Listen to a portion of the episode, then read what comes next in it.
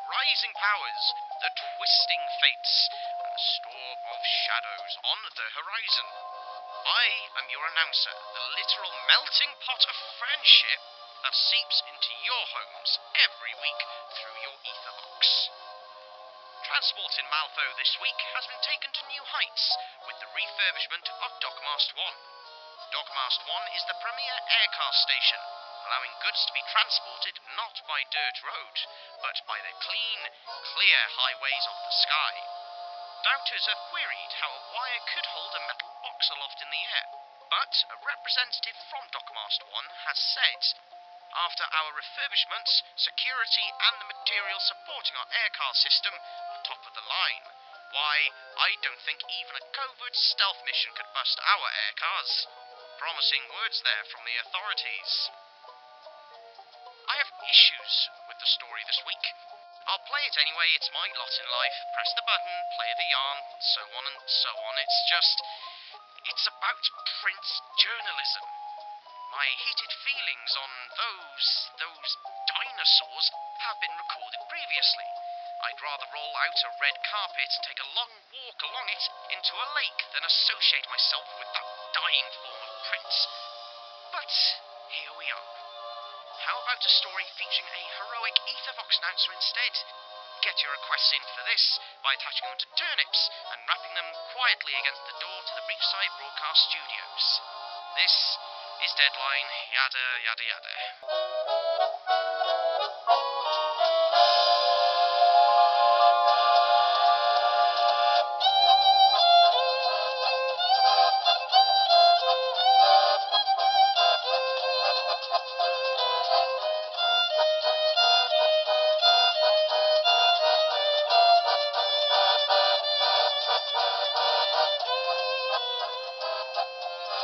Deadline. The side door of the old brewery swung open with a bang, and there stood Seamus. He wore a tweed suit as green as his eyes, and held a leather satchel stained black as the night behind him. He threw Molly a smile, full of roguish charm and come hither devilry. Fog swept about him as he entered. But either the fog or the smile was so cold Molly could feel the chill in her dead bones. Tell you what, Molly dearest, Seamus said, his eyes twinkling as he stalked across the flagstone floor. The evening seems to have gotten away from me. He planted his leather case on the table next to Molly, with a thump that rattled the rows of bottles and distilling equipment, and flourished forth a set of bloody steel forceps. He frowned, waving the forceps to and fro. I can't say as I remember using these. He tossed them on the table and plucked a slender metal tube with scissored finger grips from the bag. He chuckled. Now then, when he sold me this, Sober George told me it was. He contorted his face and put on a posh accent. Minimally invasive. He laughed again, tossing it back into his bag. Blood spluttered from the tip as it disappeared. Then you're using it wrong, I told him. How we laughed. You've met Sober George, right? Molly realized Seamus wanted something complimentary. He swears with great imagination, she offered, and that seemed to be enough. Seamus paused for a second, an odd blank look coming over his face. It passed, and he turned to Molly and grinned. Wouldn't go near Mrs. Choke's guest house on Arble Street for the next few days, Molly, me love. Between you and me, the landlady's lost her charm. He shrugged his city coat off and threw it at her. Bit of claret spilled. Get some lye on, see if it'll come out. Now, how's me brew getting on? Molly handed off the coat to one of the bells. He shuffled away behind the old sherry barrels. Then she held out the papers she was carrying. Seamus, who was already toying around with the beakers on his table, took a few minutes to notice. Mail? he exclaimed. Oh, no, not again. Not after the last time. I don't care if this one's my biggest admirer in all of Malifaux. Unless she's included a portrait. Mademoiselle Vestige delivered these, Molly interrupted, not wanting to stand through another retelling of that sorry incident when Seamus had learned what it meant to have deluded ingenues falling in love with him by dark reputation and wanting to meet. He'd been so disappointed when the lady in question, a Miss Abeline Shrivel of number 12 Clove Quarter, had not quite lived up to her self description, by several years and many, many more pounds, that he hadn't killed anyone for days. Molly placed the leaflets on the table, avoiding the spills that were already smoking gently. Mamselle Vestige! Seamus bounded over to Molly's side of the table and snapped them up. He rifled through them, discarding several with loud snorts of derision, and then fanned three out on the table with a cry of satisfaction. Each leaflet contained an address at the top, a lithographic image of a building beneath, and a description, written in the mamselle's flowing, artful script. Molly had no idea what Seamus would want with a real estate agent, but something about one of the ones he discarded caught her attention. She picked it up while Seamus blathered on. Something was familiar about this building. She placed it on the table, on top of the other three. This one. Seamus tried to brush the particulars away, but Molly's pale white finger pinned it to the oak. This one, she repeated. Seamus straightened up, glanced at the Gorgon's tear hanging around her neck, and then back up at Molly. He licked his lips. You sure? Molly just stared back. Another grin split Seamus' face. Course you are, Molly dearest. What would I do without you? Get me own way like as not, he answered himself in a stage whisper before doubling up in laughter. You meet with Mamselle Vestige. Be nice to her. She's got angles, that one. And she'll show you round that dump you've picked. Let me know what you find. And I've only just remembered what I used those forceps for. He fished around in the top pocket of his silk shirt and dug out an eyeball, dangling between finger and thumb by its own bloody optic nerve. The eye twitched and looked at Molly, the irising pupil somehow conveying a look of utter bewilderment and terror. Take Mrs. Choke with you. Show her round. Let her get a good eyeful, eh, Molly, love? Oh, I'm not just any real estate agent, Miss Squidpiddge, as you're not just any shuffling mindless undead, ne pa? If it's not haunted, I don't touch it. Mamselle Vestige was a lot younger, and her French accent a lot less pronounced than Molly had expected. She wore a lot more makeup, and in a much darker shade than Molly would have been comfortable with, back when she'd been bothered about things like being comfortable. The woman's hair was as straight and black as an ebony waterfall, and she dressed in dark purple silks that had an Arabian air about them. Although they covered her from neck to toe, they seemed to be always promising to give a glimpse of scandalous flesh. But, due to either remarkable dressmaking or impossible luck, the promise remained just that. Molly was also fairly certain there was more than one weapon hidden in those eastern folds, but she had a good feeling about Mamselle Vestige. She hadn't batted any of her heavily blackened eyelashes when Molly had loomed out of the night fog pale as a sheet, her black hair piled atop her head like a thunderstorm, with dried blood crusted all down her chin and in front of her yellow crinoline dress. She had also only offered a courteous, Mr. Toomers, I presume, when Molly had introduced the reanimated head in question to see what reaction it evoked. On her way to meet the not just any real estate agent, Molly had grown tired of Philip Toomer's protestations at her carrying him by the hair, like a child swinging a damn sack of marbles by her side, and had decided to teach him a lesson. One terrified mother later, whom Molly had allowed to run away screaming with her infant safe in her arms, and Molly had arrived for her meeting with Philip Toomer's apoplectic head being pushed in a wrought iron baby carriage. The pink woolen bonnet with the rabbit ears, Molly decided, had been the crowning touch. As for the disembodied Philip Toomers himself, he'd stopped sulking, and Molly could swear he was rather taken with the dark silk swishes and long black fingernails of Mamselle Vestige. My clients are few and select, Miss Squidpiddge, as are the properties I handle, Seamus sent word that as part of his new brewing endeavours no, don't tell me Mamselle Vestige held up her hand, although Molly hadn't said a word. I only ever drink whisky that's been shipped from Scotch land unopened, so whatever Seamus is up to is none of my business. And I always mind my own business, which brings us here. She waved at the imposing brick edifice across the foggy street. And although I have skipped the part where I tell you what Seamus wanted with this place, I have a feeling it is you that wants to see it and not him. Footsteps sounded, bare feet on cobbles, and an urchin dashed out of the cold, coiling mist. Carrying a leather wrapped parcel in her hand. Dressed in rags, she was nothing but skin and bone. A length of dirty sackcloth was tied over her lower face, but from above it burned black, bitter eyes that looked at Molly without fear. The fingers that held the parcel were strangely long, and their tips seemed to disappear into the fog. Mamselle Vestige unwrapped the parcel, read the letter within, and with a wave of her hand the words on it vanished. She bent close to the girl, whispering words in a language Molly did not know, and when Mamselle Vestige straightened up, the girl was gone. One of my Crooligans, well, I say mine, they keep an eye on things for me. They don't usually show themselves when I'm with others, but I think she quite liked you. It seems Malifaux is a busy place tonight, she added with a wink. She tells me there's a former lodgings on Arble Street I might like to add to my books. Molly felt Mrs. Choke squirm in her pocket, and she gave her an admonitory slap. The fog cleared slightly, and gave her a better look at the building. Near the edge of downtown, this was not prime real estate, and the building was worn and tired looking.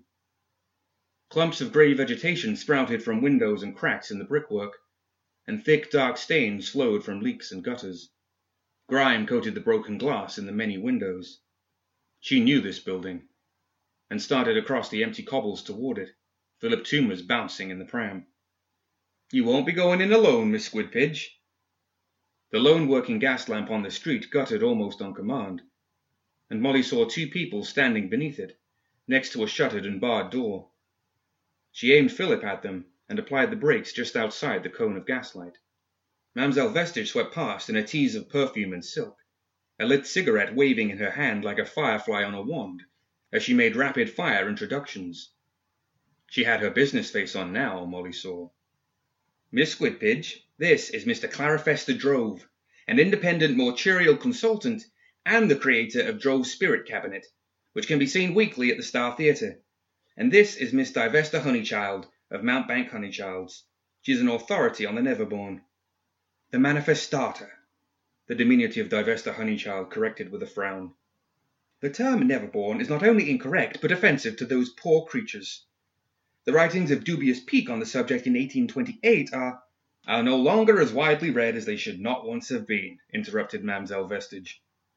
And this is Miss Squidpiddge, former reporter for the Malifaux Daily Record, and now greatly skewing the average intelligence of the ranks of the undead. And these are the earthly remains of Philip Toomers, the hat is not his own. Clarifester Drove was taciturn, fat, and sweating in the cold air, with a humorless face that looked like a boiled potato. Strapped to his back in a whaling harness was a whining contraption of brass tubes, gleaming condensers, and naked electrical connections whose end product seemed to be a brass apparatus attached to a wide bore pistol holstered on his left leg. He didn't even look at Molly, but kept staring up at the building through an assortment of lenses mounted on spidery brass rods.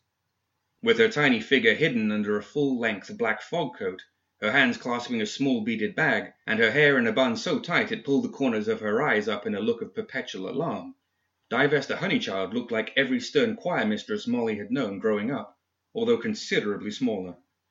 She could actually see the moment where Miss Honeychild dismissed Molly from her mind as being not worth thinking about, which only reinforced the memory. It's an open viewing tonight, Mamselle Vestige carried on, but I won't be accompanying you. Try not to get in each other's way, don't damage the fixtures, and send any offers to me, care of any Crooligan you can catch. The owner of this one would appreciate a quick sale, no strings. She flicked a finger at the door, and it swung inwards, the loud creaking swallowed by the fog. Take as long as you like, and neither the vendor nor I are responsible for any injuries, mental or physical, you may sustain, etc., etc., including death or undeath, etc., etc. D'accord? Oui? Say two. And she walked out of the light, leaving only the tip of her cigarette beckoning through the fog before that too was gone. Molly pushed the baby carriage through the open door, the wheels crunching over bits of rotted plasterwork and broken glass. The door was evidently a servant's entrance, and led to a long, functional looking hall lined with doors and draped in shadows. Clarifester Drove took up position in the middle of the hall, examining a softly glowing globe attached to the apparatus on his back. He stared up at the ceiling. More than I expected. I'll be upstairs. You both stay down here for the next hour. He stumped off toward the stairs. If you know what's good for you. Divesta Honeychild harumphed, placed her fingers on her temples, and spun on the spot three times. One hand snapped away from her head as if burned, and pointed away down the hall, away from Drove. The confluence is strongest when diametric. She sent a withering glance at Molly. You may glimpse etheric fire from my coronic discharge. Do not be alarmed. If your kind are even capable of such reactions, it is how I communicate with the manifestata. She walked briskly away and vanished around a corner. Molly looked down at Philip, and with a twinge of remorse, tugged the bonnet off his head and tucked it away. He looked up at her with a melancholy air. Were people this mad before we died? She shrugged, blood trickling down her chin, and pushed him slowly down the hall. There are unquiet spirits here, said Philip, keeping his voice low. I reckon that's what Drove's looking for. More supplies for his spirit cabinet, perhaps. But it's you they're looking for. Be careful, Molly. This place has a lot of hidden faces, and they're all watching you. She could sense the same presence as Philip could, but Molly had more immediate concerns. She was certain she knew this building, but her memory was more full of holes than any one of Seamus' victims. This building had been important once. An idea occurred, and she headed for the public entrance. It took a lot of raking around in the detritus of the main lobby, but she eventually found what she was looking for the building's faded brass nameplate Octavius Hall. She stood for a moment, desperately trying to bridge the gaps in her memory. Of course, Octavius Hall. Are you feeling all right, Molly? Philip asked, and she realized she'd been clutching her head and moaning. Octavius Hall. She'd let them down. Feel? she asked, throwing the nameplate back into the pile of junk. I'm feeling angry. She wrestled the pram back through the pile of rubbish and headed for the basement, ignoring the sounds of something watching her from the lobby balcony. 7th of May. Controversial investor seeks stake in Octavius Hall Convalescent Home. Manager refuses to answer questions. By Molly Squidpiddge. The Malifaux Daily Record has unearthed a series of backroom deals by the controversial businessman Mr. Elphinstone Matigue that have caused the elderly residents of Octavius Hall to fear they may find themselves out on the street this winter. Mr. Matigue, who is known for buying up lots and forcibly evicting tenants to make way for a white wooden chair sat with its back to the main hall, and the pram knocked it on its side as Molly passed. Over the crash, a skittering sound could be heard from the floors above. Unless that was Drove, and I don't remember him having that many legs. We're being followed, whispered Philip, and Molly nodded mutely. More and more of the story was coming back to her, and her sense of anger was growing by the minute. The door leading to the basement stairs was just ahead. 18th of May. Octavius Hall not for sale. We'll protect those in our care, declare Board of Governors. Public outcry forces Elphinstone Matigue to withdraw. By Molly Squidpiddge. Had it not been for the intervention of this newspaper and its crusading lady reporter, Miss Molly Squidpiddge, the Malifaux Daily Record believes that dozens of impoverished, sick, and frail elderly men and women with no living relatives would have been evicted. The pram bounced from step to step as Molly steered it down the wide stone stairs. Philip holding on to the bedclothes with gritted teeth to stop himself flying out. At the bottom of the stairs, huge stretches of brickwork and masonry had been removed and piled in the corners. Scaffolding and iron buttresses held up the walls and ceilings, and where the tiled basement should have been, the dirt slope stretched away into darkness. The body of Divesta Honeychild lay like a collapsed doll at the top. 29th of May. Octavius Hall closes. Blames emanations from the sewers. All 41 residents taken to facilities Earthside. By Molly Squidpiddge. One of Malifaux's most well-regarded public services has been forced to close. Overnight, the 41 elderly residents of Octavius Hall have been decanted from their beds and rushed to Malifaux Station, and from there to Convalescent Home's Earthside, for their own well-being and protection from noxious vapors arising from the sewers. According to a statement issued by the Board of Governors. Suggestions of unauthorized underground works were dismissed as malicious speculation. Expressions of regret were issued by many of Malifaux's public citizens on learning of the closure, including Molly propped Philip up to get a better look and bent to examine Miss Honeychild's corpse. It looked like she had burned from within. Her fog coat was charred and smoking, and the smell of scorched flesh filled the air. Her face was frozen in a rictus of horror, and a small flame was slowly consuming the tightly wound bun atop her head. There was no other sign of fire in the room. Molly blew on the flame and put it out. Make a wish, suggested Philip. Molly closed the woman's eyes. Being careless and self-deluded in Malifaux was rarely a recipe for long life, and she had clearly encountered something that cared little for her chronic discharge. Molly picked her way down the earthen ramp and into the darkness. This wasn't the sewers. The air was old and dry as the dust in her mouth. What had they been doing here? You're just going to leave me, Philip shouted after her in an anguished voice. I can't defend myself. I'm ahead. His last few words dropped almost to a whisper. Presumably as he realized that being all alone, shouting might not be such a good idea. Molly's undead eyes could see fairly well in the almost total blackness, although the glow from the Gorgon's tear around her neck helped pick out the steep passage and low ceilings. Tools and equipment lay everywhere, covered in dust and abandoned in a hurry.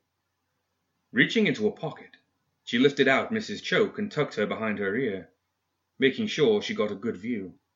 She hadn't known Mrs. Choke before she'd died, of course, but everyone liked exploring, didn't they? The passage ended where a sunken stone wall had been broken through. Molly stepped through the breach. Inside was a chamber, the walls lined with rusted iron plate, and the floor covered in shattered glass and scraps of machinery, buried under rust and verdigris. Flints of stone and brass stood at regular intervals, and from the jagged spears set into the rims of each one, it was clear these were the source of the broken glass. There was only one left intact an enormous bell jar big enough to hold two men, lying on its side next to a large pile of filthy canvas sacks. Molly knelt beside them, her hands feeling the contours within. Skulls, bony bodies, stick thin limbs, long dead. She counted 41 sacks.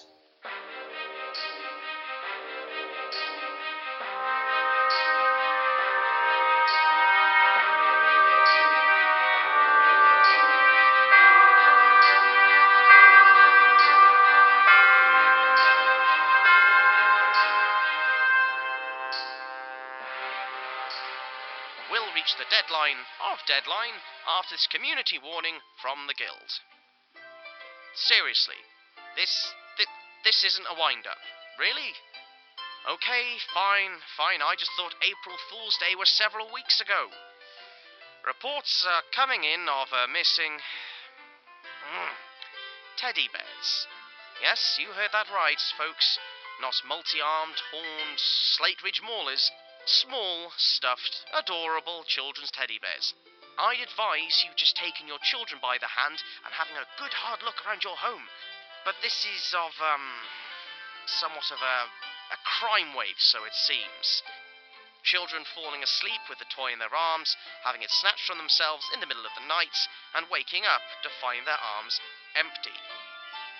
The children are undoubtedly distressed, and their adults are starting to get annoyed, a bored looking guild official said. We would advise parents to ask their youngsters if they are sure they have looked everywhere before reporting a missing toy as an incident. Just one thing links these happenings together being the children's rooms feeling colder for some time afterwards and thin strands of webs laced over the floor. Anyway, from one obvious work of fiction to something that actually happened, here is the rest of Deadline.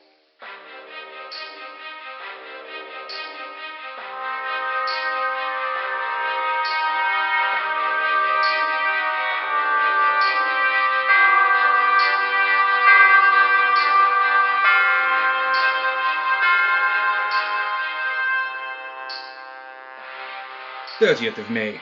Molly Squidpiddge murdered. Guild blames so-called Mad Hatter Seamus. Condolences from civic leaders, page 3. Obituary, page 4. By Gideon Trump, editor. This newspaper is aware how greatly saddened its readers will be to hear of the untimely and tragic death of one of our most fearless and crusading reporters, Miss Molly Squidpiddge. No rest home Earthside had any record of receiving 41 patrons from Octavius Hall when it closed, and so she died while in the middle of one of her biggest stories. In Malifaux, that was no longer the handicap for a reporter it had once been. She had let them down, and she could feel the ghostly presences all around her. She had let them down, but now she'd come back. A skittering sound made her turn, and she felt rather than heard Mrs. Choke scream and faint dead away. The exit was blocked. For a moment she thought the scrap on the floor had assembled itself while her back had been turned. But it still lay among the broken glass. What she was looking at was the intact version of whatever the scrap had once been. Four legs gripped the broken masonry of the breach with steel claws, the stone fracturing under the pressure. Two segmented arms, held as if in prayer, aimed twin hypodermic needles the size of small harpoons at her. Between the many limbs, a head of ancient leather and brass rivets nestled amid an array of hydraulic pipes, its softly glowing eyes matching the green venom dripping from the needles. It settled back on its haunches, ready to spring. Molly froze, and then smiled. Here, boy. Here, boy, she said, holding out her hand. The machine paused its head moving in jerking motions, as if searching the air. Then it bounded forward, scattering the detritus on the floor, and curled its antique, rusting body against Molly's legs and dress. She reached down and stroked its head, feeling the dry leather brittle to the touch. She scratched behind its pipes where they met in brass couplings faded green gray with age, and the machine's hydraulic systems flicked on and off in pleasure. Good boy, she said, she bent down and rubbed its flaking metal body with both hands, and it rolled onto its back. Good boy. She could feel an energy coursing through this machine that fizzed and sparked wherever she touched it, resonating with something deep within her. Molly closed her eyes, and the machine stilled. The energies within them flowed as one. And Molly looked through eyes that had seen a thousand years pass and more. Centuries of service to the necrotic power that animated them both ending in this very room, not abandoned, but stored, waiting, preserved in the huge glass specimen jars with its pack brothers. Brief images of momentary consciousness flickered past, a fractured kinetoscope of the years that followed as one by one the ravages of time destroyed the other jars and their contents slowly rotted away. And then men came, picks and axes breaching the walls, the last jar being tipped on its side. Escape, confusion, screaming, running and hiding in the far reaches of the building. Slowly regaining its power from the spirits of the dead who roamed the dark passages of Octavius Hall. Molly's sight returned to the near pitch of the sunken room, and the necrotic machine wriggled again at her caress. She glanced at the bodies in sacks. Those were not this machine's doing although this machine was surely the reason the building had been abandoned in such a hurry. Who, then, had killed the residents of the Hall? She had a feeling she knew exactly who. Molly stood and headed for the ramp, the machine settling in at her heel. Philip was going to be thrilled. Drove was waiting for her at the top. Philip could only moan a warning, his mouth stuffed with cloth as Drove raised a wide bore pistol and blasted searing lightning at the machine by her side. It was lifted off the dirt and slammed into the iron scaffolding. It lay curled and smoking, bits of its casing glowing red hot like embers in the dark. What in the world was that? Drove demanded, turning his lightning gun toward Molly, but still staring at the twitching remains of the necrotic machine. Molly didn't answer. She glanced back once and continued walking slowly toward him. Drove smiled cruelly and adjusted a dial on his pistol. The whine from his backpack increased a whole octave. Your master has no idea what he did when he made you, does he? Or when he gave you that? The scorched barrel of the pistol jabbed at the Gorgon's tear around her neck. I couldn't let that stupid woman live after she'd seen me here with you. Word might have got back to Seamus, and I really don't want that maniac knowing my name. The mamselle won't tell. As long as she gets her commission, she minds her own business, and she's not afraid of Seamus. So you and that remarkable soulstone are going to come with me, and I'll show the world what Clarifester Drove and his spirit cabinet are really capable of. He aimed the pistol at her face. That's far enough. Molly glanced a warning at Philip, and he screwed his eyes shut. With a smile, she lifted the Gorgon's tear off her breast, and, with a whisper, and a burst of green light from the tear, let the unfortunate Clarifester Drove see what truly lay within. He'd been on his knees, lips frothing and body shaking, for a whole minute before he was even able to start screaming, and Molly waited patiently for him to stop. She took the cloth out of Philip's mouth, set him upright again, and brushed his hair flat, while Drove raved and howled and sobbed behind her. When the screaming turned to whimpers, and then to dry heaves of his chest, Molly went to him and clasped his tear-streaked face to her bosom. She retrieved Mrs. Choke from behind her ear, severed some of Drove's electrical cables, and tied them to the former landlady's wriggling optic nerve. Well, Mrs. Choke, Philip said, grinning ear to ear, if you're feeling at all aggrieved at the way your life has recently turned out, you may feel the need to express some of that dissatisfaction in what I hope will be a cathartic experience for you. In short, I bet you could murder someone right about now, eh, Mrs. Choke? The eyeball twitched angrily in Molly's hand, stretching to get free of her grasp. Molly imagined her being similarly infuriated at a guest not using a coaster or putting his feet up on the furniture. Not a girl, Mrs. Choke, Philip crowed. We've got a live one here, Molly. Molly let go, and the undead eyeball dropped with a sickening plop into Drove's gaping mouth, trailing the wires. His hands flew to his throat, as his face turned red and he gasped for air. Then his eyes bulged as he made a very surprised sounding swallowing noise. He grabbed at the electrical cables protruding from his mouth, but just a moment too late, as Molly flipped the power switch on his backpack and stepped back. The whine of power was satisfyingly full throttle, and Philip whooped as flames shot from Drove's mouth and ears and his clothes caught fire. The sound of sizzling body fat filled the room, as smoke roiled upwards in great clouds, and then the intestinal gases in Drove's voluminous belly ignited. His midriff exploded with a wet ripping pop, and Molly, in one deft move that raised a cheer from Philip, caught a hurtling Mrs. Choke in one hand.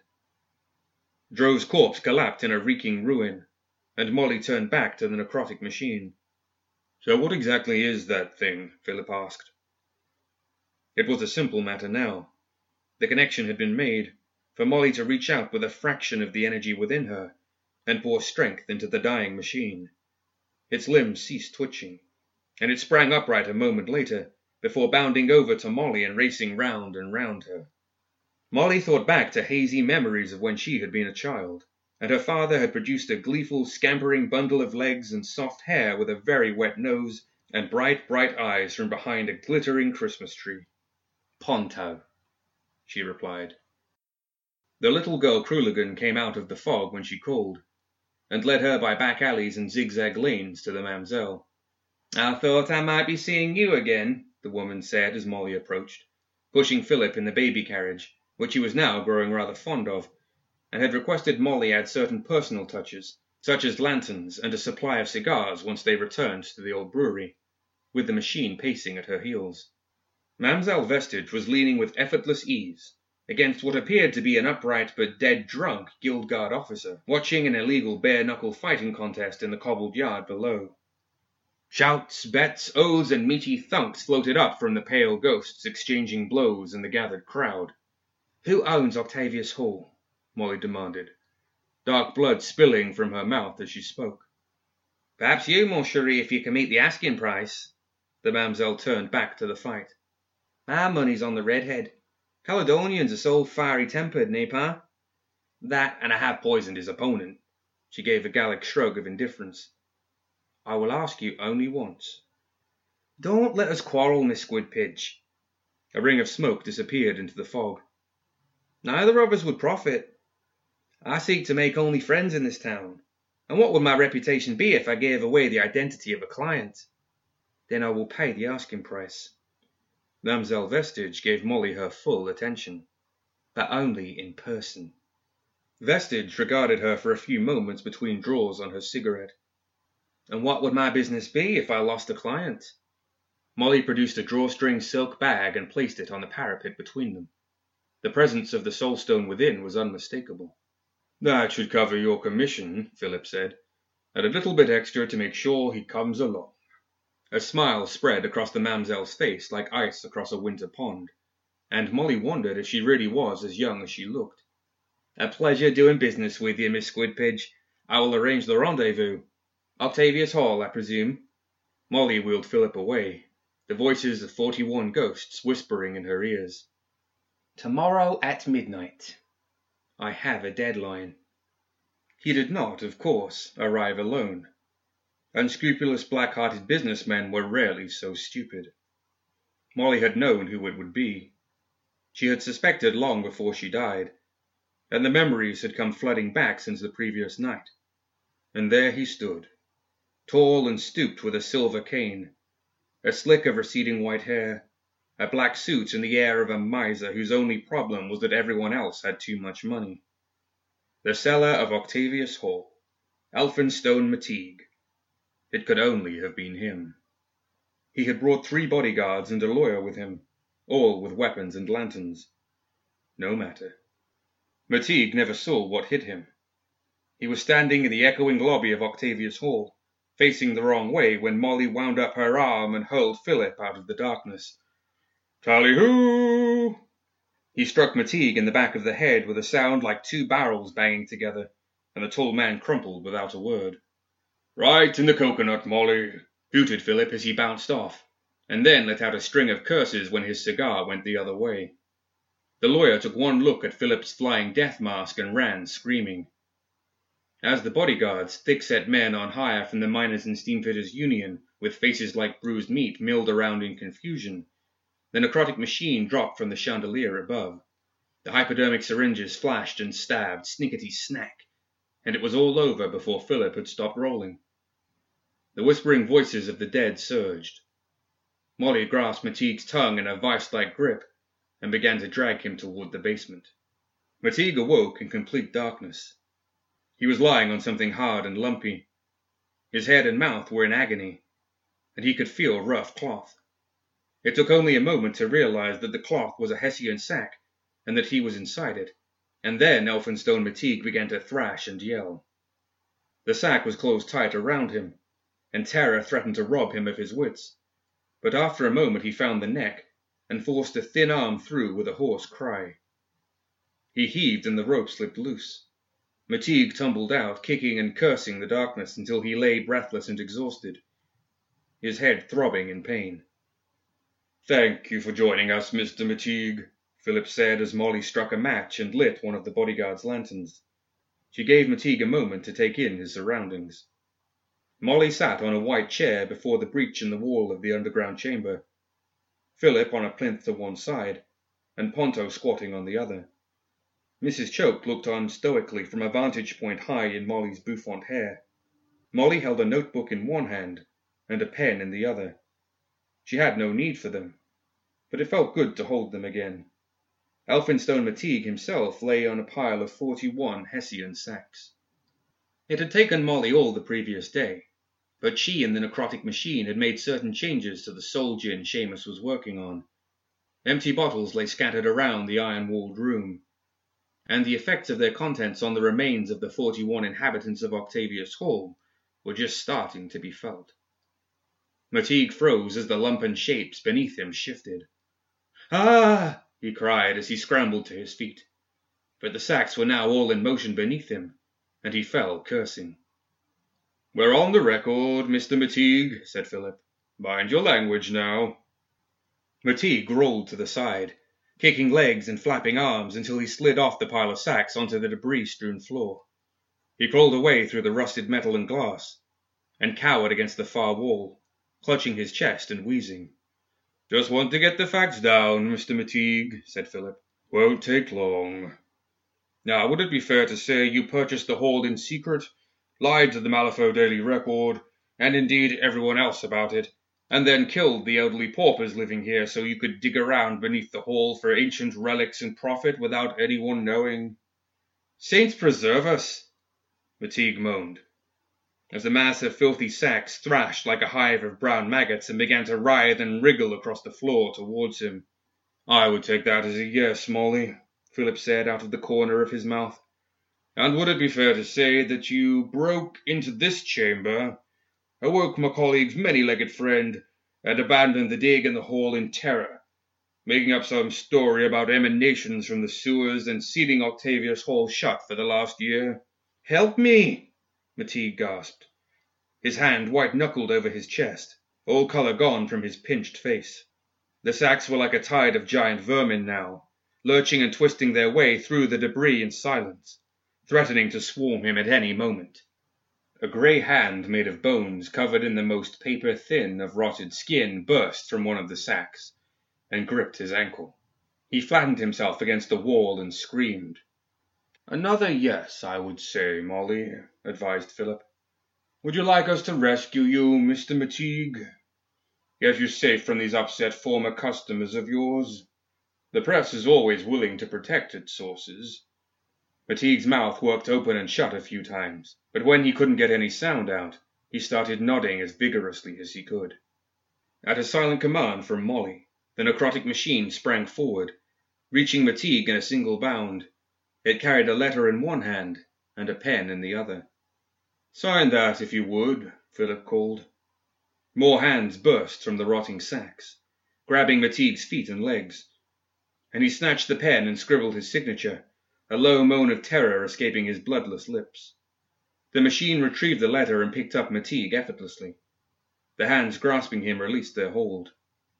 Molly rose, crossed the room, and joined the machine next to the plinth at the far end. The necrotic machine sat the trembling McTeague on the plinth, then stabbed one of its needles into his chest. He screamed as pale green liquid flowed out of the reservoir and into his body. No! Wait! What? He cried. And then Molly lifted the last remaining intact bell jar, taking all her undead strength to do so, and brought it down around him, cutting his pleas off. The rim sank into the groove running around the plinth, with a grinding noise, and Molly twisted it to lock it into place. Inside, McTeague banged his fists feebly on the thick glass, but all Molly could hear was a faint drumming as if from far away. She picked up Philip and left the room, turning back for one last look. McTeague knelt awkwardly, hammering his fists against the confining glass walls of his prison. The concoction in his veins would not kill him. Instead, it had imbued him with some of the necrotic machine's undead essence.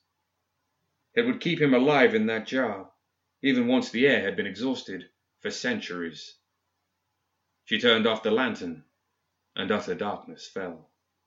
Seal it up, Molly said to her faithful machine. Bring the roof down behind us. As she walked up the steep slope, Ponto tore the metal scaffolding and supports from the dirt walls. Planks of rough wood crashed down, followed by multitudes of black earth that chased their heels all the way back to the basement and up the steps. When they reached the street outside, Molly realized she could no longer hear the voices in her head. Octavius Hall was finally silent. Back to Seamus? Philip asked as Molly settled him once again in the now rather dirty bedding of the pram. The one working gas lamp in the street spluttered fitfully. Molly folded the letter McTeague had signed and another sheet of paper into an envelope with the word editor on the outside. She would drop that into the night box at the Malifaux Daily Record on the way back to the old brewery. Won't Seamus be, to put it mildly, a little annoyed that you took so much of his precious soul gin? Philip wondered aloud. Molly gave her own Gallic shrug of indifference, and found that it agreed with her. Seamus had probably gotten bored with his brewing anyway, and set off on some other wild pursuit. She lit Philip's cigar using one of the matches she'd taken from the bodyguard and placed it in his mouth. There was a sizzling sound. The other way around, Molly, if you please, Molly flipped the cigar over and put it back in, patting Philip in apology. Here, boy, she called, and Ponto bounded out of the fog into the light of the gas lamp, pressing up against her. She rubbed the manifolds on the back of its head, and it quivered in pleasure. You know, Molly, old dear, said Philip around the cigar, I don't reckon that one is a boy. Just a feeling. Molly thought a moment and realized Philip was probably right. She tore a strip off the pram's hood and bent to the machine. When she straightened up, with a pleased expression on her face, the leather and brass head of her faithful companion sported a pink ribbon with a bow on top. It bounded happily away.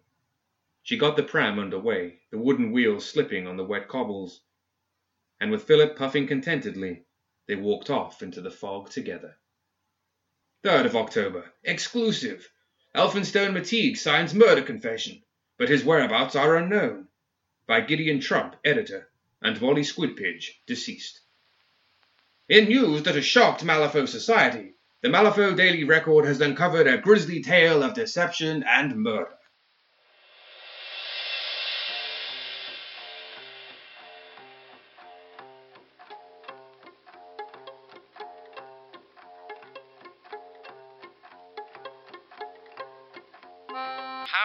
Unfortunate. How unfortunate indeed. It seems like a pair of accidents, both are currently being treated as unrelated, have struck the city during that last part of our story today. If it wasn't for the utter carnage of it all, wouldn't it be astounding what the human mind can accomplish over the course of 15 minutes or so? The previously mentioned Dockmast 1 has undergone further refurbishment Several hundred tons of brass, steel, and air cars have converged into the building at the same time. I do not believe this was the type of decor they were looking for. This must be a mistake. Also in the news, a guild warehouse in the quarantine zone has been ransacked. Guild officials are keeping the stolen contents of the building hush at the moment, but insiders believe military technology of some sort has been stolen. All fingers are currently pointing at rogue arcanists being behind the theft. If you know anything about either incident, I appeal to you to come forward. Exploding rail cars, stolen goods, and. Uh, missing children's toys. Malifaux. Bad things happen.